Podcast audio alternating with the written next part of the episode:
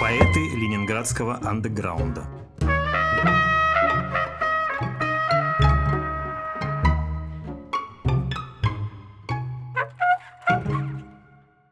Добрый день, я Валерий Шубинский. Мы продолжаем наши лекции, посвященные ленинградскому андеграунду, ленинградской непоцензурной поэзии. Тема нашей сегодняшней лекции – поэзия Леонида Ранзона.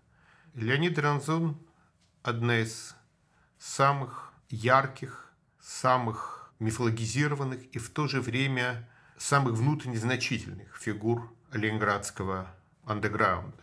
Между тем, для сверстников Ранзона, для ленинградских поэтов 60-х годов, это было не только неочевидно, это утверждение вызвало бы у них крайнее недоумение.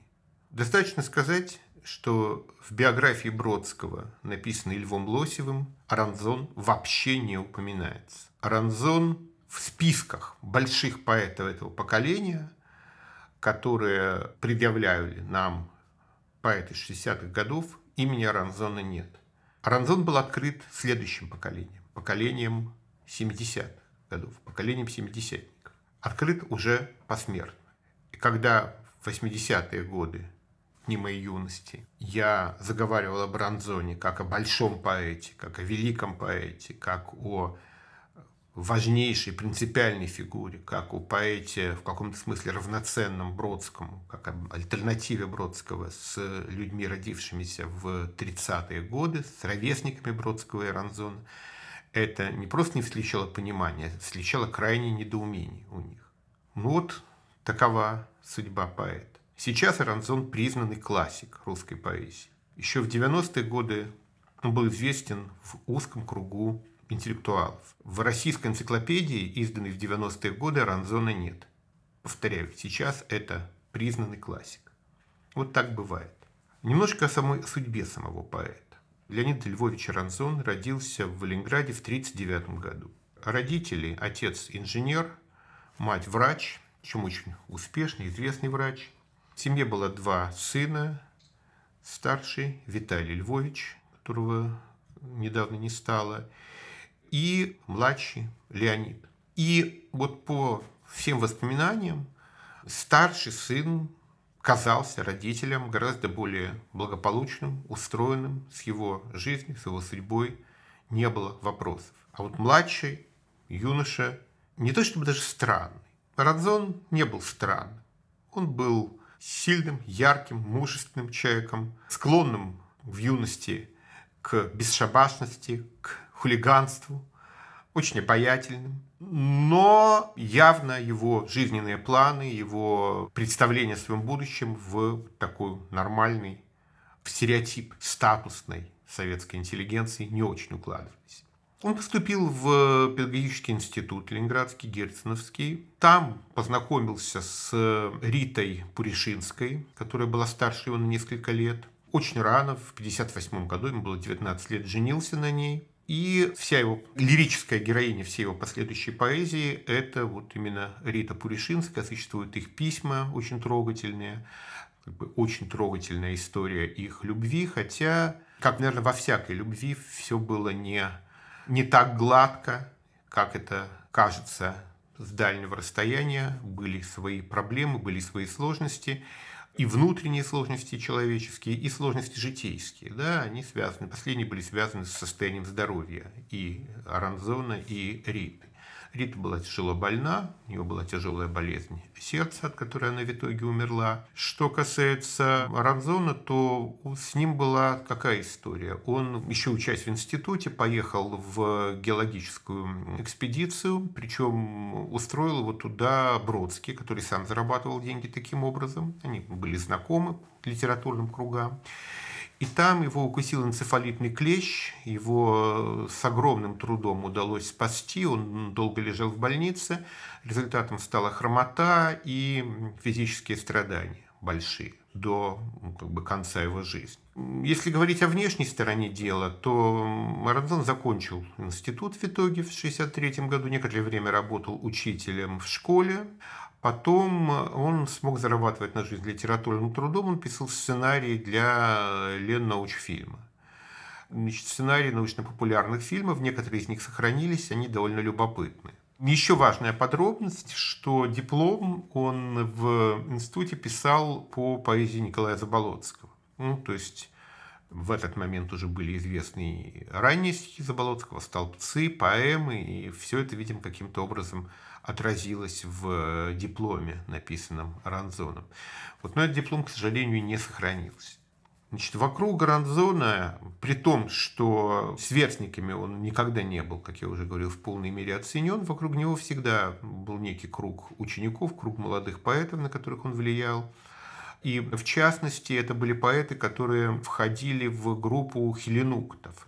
Была такая вот группа в конце 60-х годов, во второй половине 60-х годов, которая пыталась как-то продолжать традиции, с одной стороны, абриутов, при том, что про абриутов было довольно мало известно. Но вот лидер этой группы Владимир Эрль, Владимир Иванович Горбунов, ставший, взявший псевдоним Владимир Ибрагимович Эрль, младший друг и ученик Ранзона, он был одним из тех молодых людей, которых допустили к разбору архива Хармса во второй половине 60-х годов.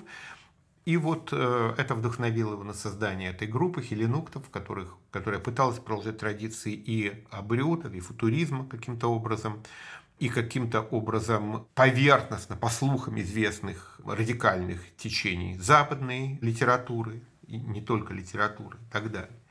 В эту группу входили несколько интересных авторов. В нее входил Алексей Хвостенко, который впоследствии вместе с ну, автор песен замечательных, которые он писал в соавторстве тоже замечательным поэтом Андреем Волохонским. И туда входил э, Константин Кузьминский, который э, известен прежде всего как составитель антологии, такой комментированной, очень своеобразно комментированной антологии ленинградской неофициальной поэзии «У голубой лагуны», которая была издана в 70-е годы и которая тоже сама по себе является интересным историческим памятником.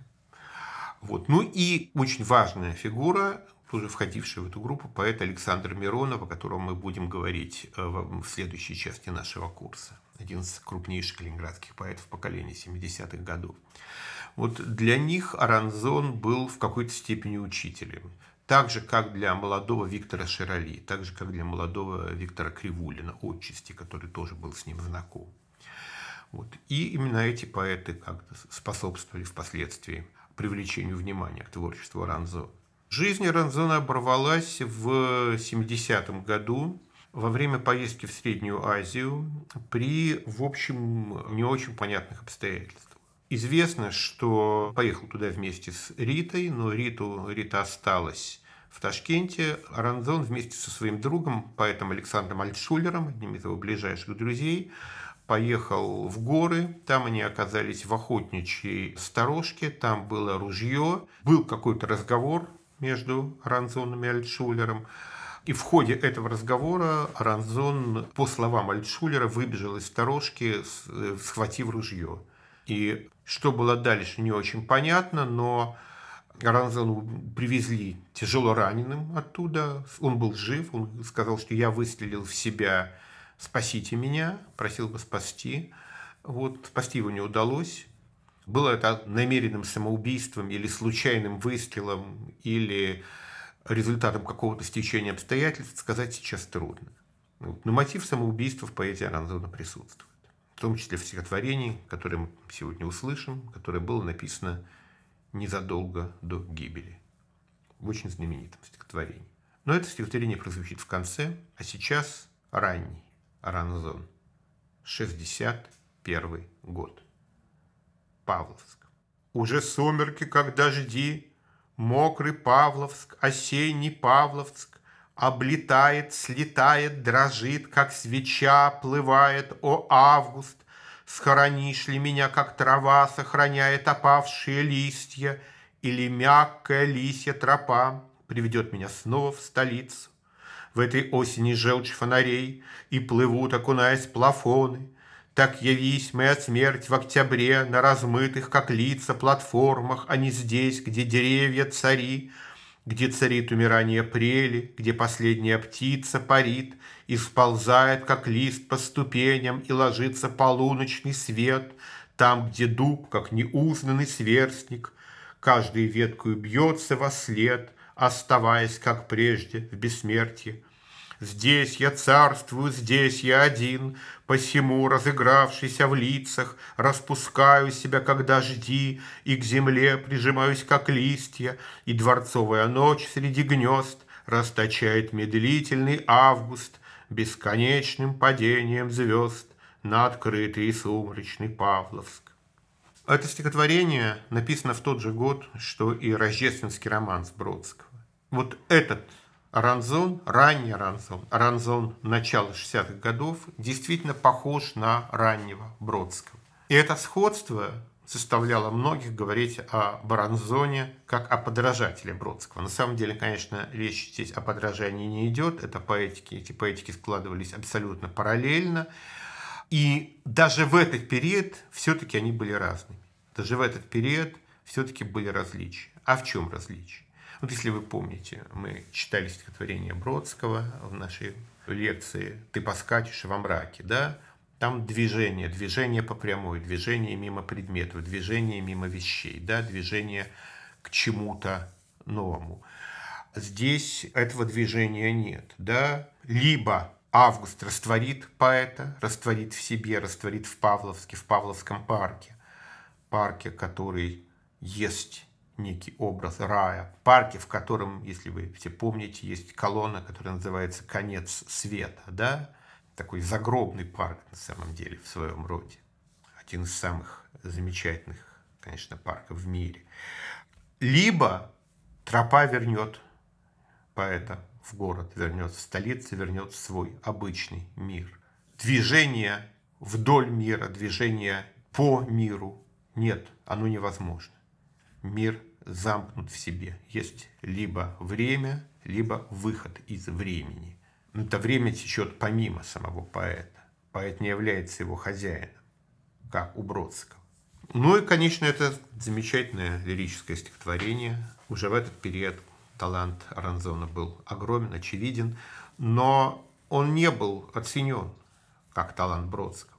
И в фильетоне написанном Иониным, Лернером и Медведевым, который был напечатан в 1963 году в газете «Вечерний Ленинград», в филитоне «Окололитературный трутень», который предшествовал процессу Бродского, написывалась антиобщественная жизнь Иосифа Бродского, его влияние на литературную общественность. Написано, что некий Леонид Аранзон перепечатывает стихи Бродского на машинке. Да? То есть Аранзон здесь присутствовал как человек, который перепечатывает Бродского. И вот именно в этот период, 63-64 год, период, когда Бродский на некоторое время оказывается вне Ленинграда, потом возвращается в 65-м, происходит резкое расхождение поэтик Бродского и Ранзона. В чем это расхождение? Бродского очень богатая лексика, очень широкий словарь, постоянная идея движения вдоль мира, движения мимо мира. Да? И поэтому нужно много слов, чтобы весь этот мир описать, чтобы двигаться вместе со временем. У Аранзона мы увидим, что у него лексика совершенно, подход к лексике, подход к языку совершенно иной. Подход к синтаксу тоже совершенно иной. Я не буду вдаваться сейчас в эти, эти детали, но самое главное, Бродский смотрит на мир со стороны. Бродский монологист. Бродский видит мир извне, Бродский идет вместе со временем. Аранзон пытается слиться с миром, хочет слиться с миром, хочет раствориться в мире, хочет остановить время, хочет выйти из времени. Вроде игры на арфе, чистое утро апреля, солнце плечо припекает, и словно старцы, евреи, синебородые, в первые числа Пасхи, в каждом сквере деревья должно быть теперь прекрасны. Свет освещает стены, стол и на нем бумаги. Свет – это тень, которой нас одаряет ангел. Все остальное после. Сада, стрекозы, слава. Как должны быть спокойны шлемы церквей, оплывая в это чистое утро, переходящее в полдень, подобное арфе и кроме тому, о чем я не помню. Вот, вот это утро остановленного времени. Утро рая. Остановленное время – это и есть рай. Это 64 год. Этого же года стихотворение «Послание в лечебницу». В пасмурном парке рисуй на песке мое имя, как при свече, и доживи до лета, чтобы сплетать венки, которые унесет ручей. Вот он плетает вдоль мелколесья, рисуя имя мое на песке, словно высохшей веткой, которую ты держишь сейчас в руке. Высока здесь трава, и лежат зеркалами спокойных, небыстрых небес, голубые озера, качая удвоенный лес, и вибрируют сонно папиросные крылья стрекоз голубых. Ты идешь вдоль ручья и роняешь цветы, смотришь радужных рыб. Медоносные цветы и ручей пишет имя мое, образуя ландшафты, то мелкую заводь, то плес – да, мы здесь пробежим, мы, да, мы здесь пролежим, Сквозь меня прорастает, ты слышишь, трава. Я, пришитый к земле, Вижу только стрекоз, слышу только слова. То пространство души, на котором холмы и озера, Вот кони бегут, и кончается лес, и роняет цветы. Ты идешь вдоль ручья по сырому песку, Вслед тебе дуют флейты, рой бабочек, жизнь тебе вслед. Провожая тебя все зовут, ты идешь вдоль ручья, никого с тобой нет. Ровный свет надо всем, молодой от соседних озер — будто там вдалеке из осеннего неба построен высокий, светлый и чистый собор. Если нет его там, то скажи ради бога, зачем? Мое имя, как ты, мелколесьем петляя, рисует случайный, небыстрый и мутный ручей, и читает его пролетающий мимо озер в знойный день самолет. Может быть, что ручей не ручей, только имя мое — так смотри на траву по утрам, когда тянется медленный пар, Рядом свет фонарей, зданий свет, и вокруг твой безлиственный парк, Где ты высохшей веткой рисуешь случайный, Небыстрый и мутный ручей, Что уносит венки медоносных цветов и сидят на плече мотыльки камыша, и полно здесь стрекоз голубых, Ты идешь вдоль ручья и роняешь цветы, смотришь радужных рыб, и срывается с нотных листов от руки мной набросанный дождь, ты рисуешь ручей, вдоль которого после идешь и идешь. Если сравнить это стихотворение с «Ты поскачешь во мраке» Бродского, да, вот мы видим, как здесь движение идет по кругу, идет по кругу, замыкается, повторяются одни и те же слова, одни и те же слова, одни и те же слова бесконечно, как мантра, да, и создается эффект остановленного времени замкнутого времени, остановленного времени. Вот в этом уже, в этот период, уже в 1964 году, резкое различие Бродского и Аранзона. Ну и это различие и в отношении к целям поэзии. Есть э, диалог Бродского и Аранзона, записанный Ридой Пришинской, очень любопытный. Бродский говорит, стихи должны исправлять поступки людей. Аранзон нет, они должны в грации стиха передавать грацию мира. Бродский, ты атеист, Аранзон, ты примитивно понимаешь Бога. Бог сделал только один поступок, сотворил мир. Да? Это старый спор, это спор еще Николая Некрасова и Фета, да, о том, какова цель поэзии. Мы видим, что Бродский здесь продолжает некрасовскую традицию, Аранзон фетовскую, да, это любопытно, да, поэт как человек, исправляющий мир, исправляющий поступки людей, и поэт – как человек, уходящий от этого мира людских поступок в какой-то собственный маленький рай. Житель рая называла Аранзона Рита Пуришинская. Ну и впоследствии воспоминания о нем как о жителе рая. А вот еще стихотворение 66 -го года. «Я и природу разлюбил, озера темные лесами, зады прекрасные кобыл, на кою я смотрел часами, Печаль и там не тяжела, пейзаж, украшенный Данаей, Или в полдень тучная пчела, в поля летящая за данью. Все это мысль не веселя, лишь раздражает, опостылев, И не касаются меня сады от августа густые. Здесь вот этот момент рая, слияния с миром, да, восторженного слияния с миром дается от обратного, через отречение, через невозможность этого слияния, через ощущение отторженности от него. Эта отторженность порождает элегическую грусть, пушкинскую элегическую грусть, которая по-хлебниковски остраняется, остраняется через вот эти зады кобыл, да, через сложные синтаксические конструкции, архаические, псевдоархаические, печаль и там не тяжела, пейзаж украшенный Данаей, или зады прекрасные кобыл на кое я смотрел часами. Да? Вот это немножко другой полюс поэзии Аранзона этого периода, среднего периода. Потом мы увидим, что поздний Аранзон уже немножко иной. Ну и вот этот диалог с Бродским, спор с Бродским, конечно, здесь нельзя не вспомнить о самом знаменитом стихотворении Аранзона, написанном в 1966 году, в том же 1966 году. Это стихотворение «Утро». Это стихотворение, в котором этот образ рая, мотив рая возникает особенно остро. Почему здесь диалог с Бродским? Дело в том, что у Бродского есть такое стихотворение, тоже совершенно замечательное, «Холмы», оно написанное в 1962 году. Там речь идет, это такая даже маленькая поэма или длинное стихотворение, речь идет о двух каких-то людях, двух мужчинах, которые почему-то собирались, сидели на вершине холма, видимо, друзья, да, о чем-то разговаривали, затем как некие люди подкрались к ним и убили их, когда они спускались с холма, каждый порознь.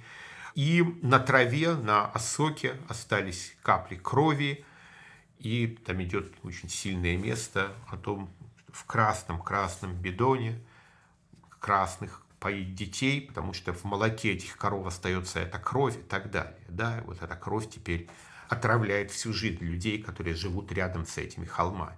И вот стихотворение Аранзона. Утро. Каждый легок и мал, кто взошел на вершину холма, Как и легок и мал он, венчая вершину лесного холма, Чей там взмах, чья душа или эта молитва сама Нас в детей обращает вершина лесного холма. Листья дальних деревьев, как мелкая рыба в сетях, и вершину холма украшает ногое дитя. Если это дитя, кто вознес его так высоко, детской кровью испачканный стебли песчаных осок, собирает цветы, называя их вот мальва, вот мак. Это память о рае венчает вершину холма. Не младенец, но ангел венчает вершину холма. То не кровь на осоке, а в травах разросшийся мак.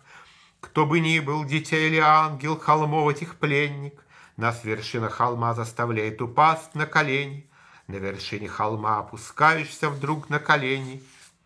Не дитя там, душа, заключенная в детскую плоть, Не младенец, но знак, знак о том, что здесь рядом Господь. Листья дальних деревьев, как мелкая рыба в сетях. Посмотри на вершины, на каждой играет дитя — Собирая цветы, называя их, вот мальва, вот мак. Это память о Боге венчает вершину холма. Вот действительно великое стихотворение. Нет вот этой крови, нет этой, этого проклятия на вершине холма. Да? Есть только остановленное мгновение, есть рай, есть память о рае. Да? Но эта память и трагична. Это Рай трагичен, потому что он несовместим с жизнью. Этот подтекст присутствует здесь, и мы увидим, что дальше он, дальше вот этот трагический мотив, мотив невыносимости рая, несовместимости рая с жизнью, он будет проговорен в поэзии Ранзона острее. Вот. Ну и вот еще очень важный момент – как бы есть несколько сонетов Ранзона, довольно много написанных в конце 60-х годов. И вот мотив какого-то какой-то огромной пустоты, огромного молчания, которое содержит в себе все, содержит в себе весь мир, постоянно в этих сонетах возникает. Возникает по-разному. Иногда есть, например, два одинаковых сонета. Два текста повторяются два раза. Почему? Потому что не надо больше слов. Да? Этими словами уже все сказано. А вот есть такой сонет, например, есть между всем молчание. Да? Есть между всем молчание одно, молчание одно, другое, третье. Полно молчаний. Каждое оно есть материал для стихотворной сети. А слово «нить» его в иглу проденьте, и словонитью сделайте окно. Молчание теперь обрамлено, оно ячейка невода в сонете. Чем более ячейка, тем крупней размер души, запутавшейся в ней. Любой улов обильный будет мельче, чем у ловца, посмеющего сметь, гигантскую связать такую сеть, в которой бы была одна ячейка. Да? Вот это одна ячейка, одно слово, оно, собственно, весь мир и выражает. Вот этот мотив одного слова, который выражает весь мир, да, он дальше будет тоже постоянно варьироваться у Аранзона. Вот тоже еще он сонет, пустой сонет. Да? Он э, существует э, в нескольких вариантах, и в частности, есть вариант, где он написан в качестве окна. Да? Вот эти строчки сонета написаны в качестве окна, обрамляющего находящуюся внутри них пустоту. Вот. Это любовное стихотворение. Да? Но любовное чувство выражается подчеркнуто повторяющимися и даже как будто банальными словами. Да? Кто вас любил восторженнее, чем я, храни вас Бог, храни вас Бог, храни вас Боже. Стоят сады, стоят сады, стоят в ночах, и вы в садах, и вы в садах стоите тоже. Хотел бы я, хотел бы я свою печаль вам так внушить, вам так внушить, не потревожив ваш вид травы ночной, ваш вид ее ручья, чтоб та печаль, чтоб та трава нам стала ложем, проникнуть в ночь, проникнуть в сад, проникнуть в вас, поднять глаза, поднять глаза, чтоб с небесами сравнить и ночь в саду, и сад в ночи, сад, что полон вашими ночными голосами. Иду на них, лицо полно глазами, чтоб вы стояли в них, сады стоят. Ну, тоже зеркальная конструкция, да, лицо полно глазами, в которых вы должны стоять, ваше отражение, да, отражение адресата сонета, да, вот. И сады стоят, чтобы в этих глазах стояло ваше отражение, чтобы в них стояли вы. Мир – это зеркала, отражающие друг друга. Вот еще одно стихотворение в этом смысле очень интересное. Оно вообще целиком состоит из лирических банальностей. Если поэтика Бродского – это попытка уйти от банальности, попытка сказать не банально, да, попытка сказать по-другому, сказать иначе, да, и у, не знаю, у Еремина мы тоже видим, у других поэтов мы тоже это видим, да, то Аранзон, он идет по очень сложному пути, пути вторичного оживления абсолютно банальных романтических поэтизмов. Вот все, это уже не слова, их уже нет в стихах, да, их уже нет в жизни, их невозможно сказать всерьез, да, это уже элемент какого-то кавказского тоста. И вот поэт пытается их вернуть к жизни, пытается их оживить. А как он их пытается оживить? С помощью очень тонких синтаксических сдвигов, с помощью тонкого как бы закавычивания. Да? В стихотворении существуют какие-то совсем тонкие, крохотные, как бы невидимые кавычки. Как будто это не совсем всерьез сказано, а в конечном итоге все-таки всерьез. Да? И здесь очень интересное пересечение с самыми разными поэтами, вплоть до такого, казалось бы, совсем противоположного Ранзону автора, как Пригов, да? который тогда, конечно, в 70-м году еще не писал, хотя он ровесник Бродского и Ранзона. «Красавица, богиня, ангел мой, Истоки устья всех моих раздумий, Ты летом мне ручей, ты мне огонь зимой. Я счастлив от того, что я не умер до той весны, Когда моим глазам предстала ты внезапной красотою. Я знал тебя, блудницей святою, Любя все то, что я в тебе узнал. Я б жить хотел не завтра, а вчера, Чтоб время то, что нам с тобой осталось, Жизнь пятилась до нашего начала, А хватит лет, еще б свернула раз. Но раз мы дальше будем жить вперед, А будущее дикая пустыня, Ты в ней оазис, что меня спасет, Красавица моя, моя богиня практически провокация, да, эстетическая провокация, стилистическая провокация. Вот я позволяю себе говорить такими словами, да, и эти слова в конечном итоге опять оживают, опять начинают звучать всерьез. Ну, а с другой стороны, религиозная, метафизическая поэзия, формульная поэзия. Ну вот если мы видим формулы Еремина, где огромное количество смыслов сопряжено между собой – формула очень сложная, формула с очень большим количеством элементов, да, многослойная, то формульность Ранзона потрясает своей простотой, прямотой, устремленностью к чему? К нулю, который есть абсолют. Все лицо, лицо, лицо, пыль, лицо, слова, лицо. Все лицо его, Творца, только сам он без лица. Вот еще замечательный пример оживления того, что называют лирической банальностью. Великое стихотворение на абсолютно тончайших приемах, абсолютно тончайшей игре. Уже в спокойном умилении смотрю на то, что я живу. Пред каждой тварью на колени я встану в мокрую траву. И эту ночь продлю стихами, что врут, как ночью соловей. Есть благость в музыке, в дыхании, в печали, в милости твоей. Мне все доступны наслаждения, коль все, что есть вокруг, они высоким бессловесным пением уходят, возвращаясь дни. Если внимательно взглянуть, мы увидим, как какие-то зеркальные конструкции, я эту ночь проблю стихами, что врут, как ночью соловей, делают все эти слова опять живые. А если бы этого не было, если бы эти слова употреблялись без вот этого тончайшего остранения, то это было бы похоже на что? Это было бы похоже, например, на Николая Рубцова, да? который примерно тогда же, в конце 60-х годов, писал, ну, давно душа блуждать устала, в чужой любви, в чужом хмелю, давно понять пора настала, что слишком призраки люблю. Вот такая же, такое же обращение к романтическим поэтизмам, но без их остранения, да, потому что Рубцов человек очень талантливый и тоже вырос, вышедший из этого круга ленинградских поэтов. Мы говорили об этом, о том, что на него влиял и Горбовский, и Бродский. Но у него не было чувства исторической жизни языка ну, в силу особенностей его биографии, в силу особенностей его формирования. В общем, он не был в этом виноват. И поэтому он писал в конце 60-х годов стихи, которые мог бы написать, не знаю, Апуктин в конце 1860-х годов. А Аранзон с помощью очень тонкого сдвига заставлял эти слова опять дышать. И дышать в полную силу. Это очень интересная вещь. В этом отличие вот такого типа поэзии от наивной поэзии. Да? Рубцов – это наивная поэзия.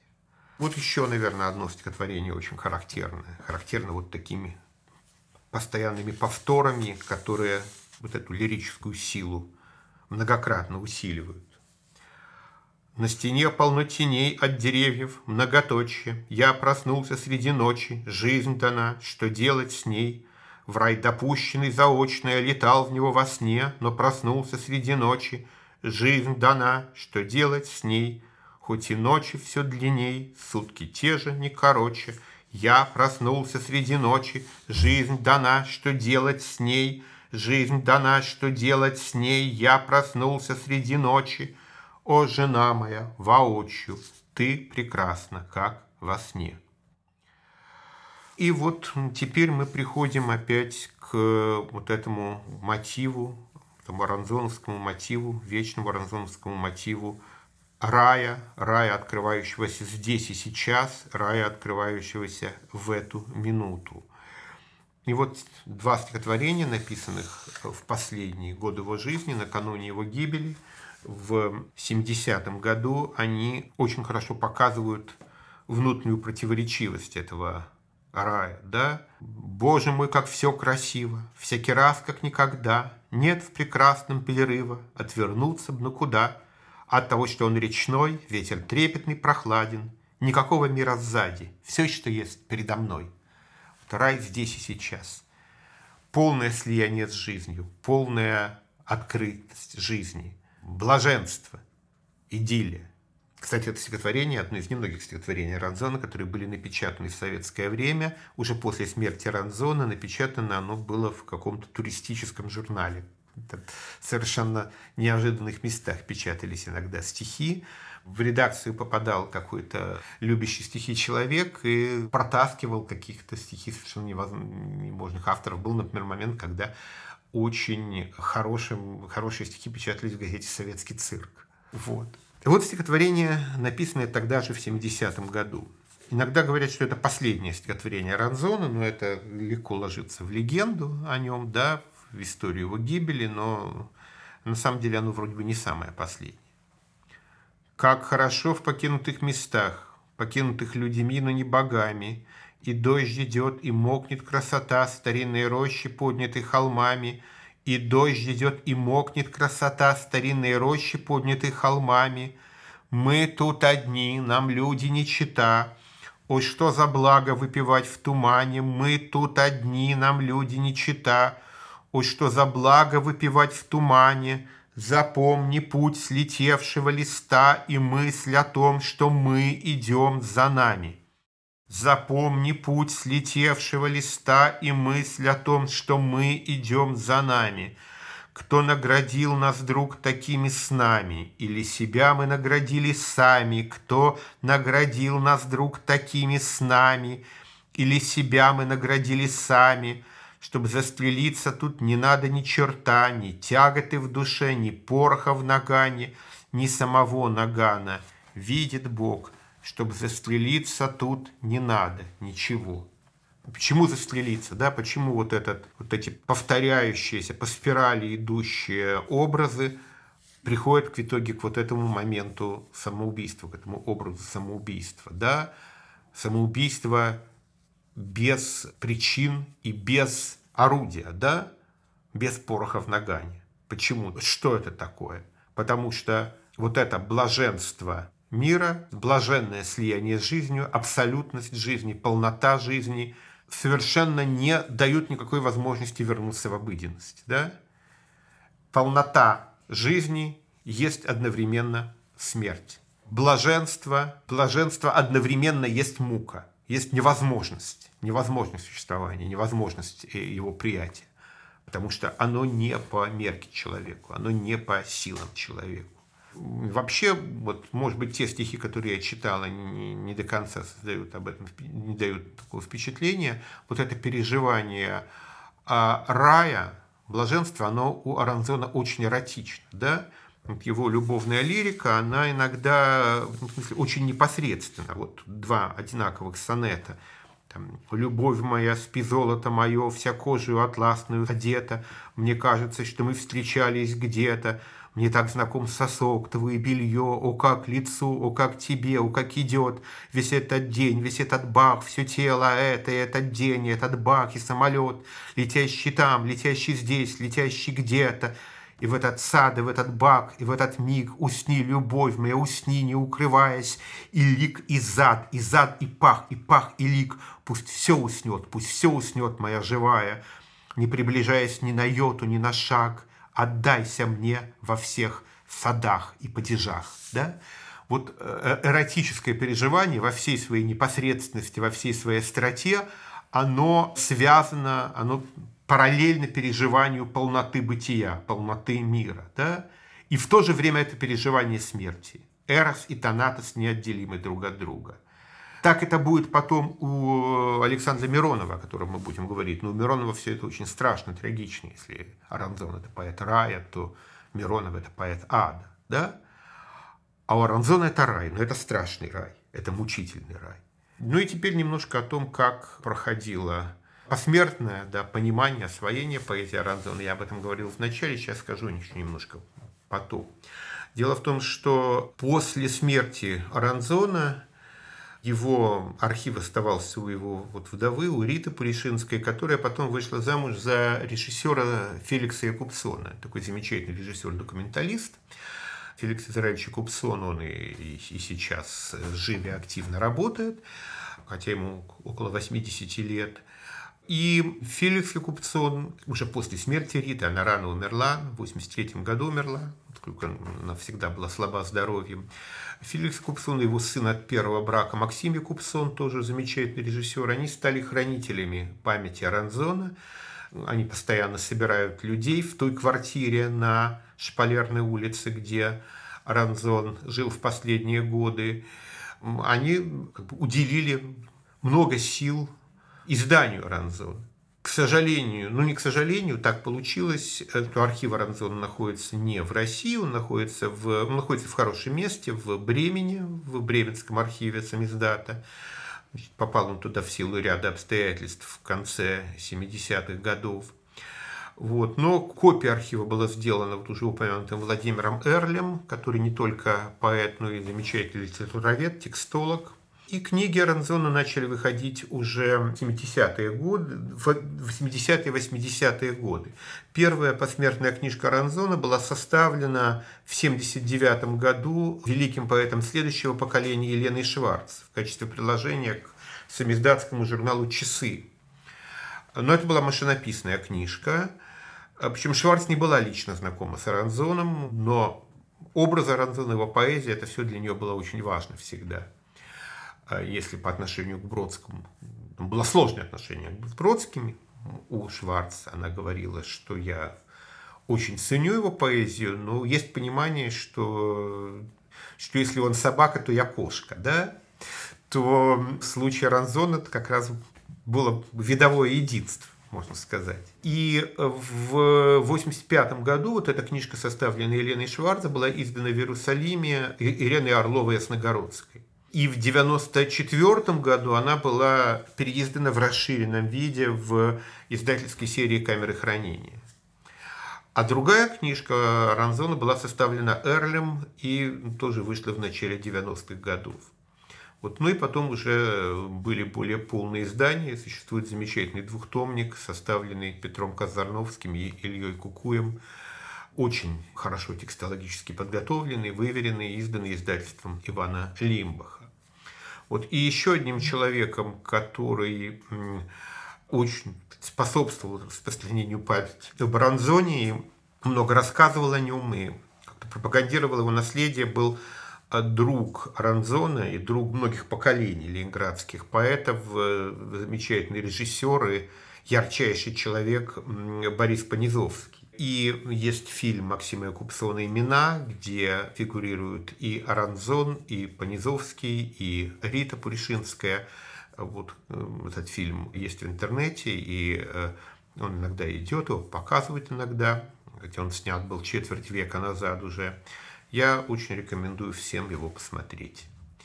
Наверное, на этом мы вот эту лекцию заканчиваем.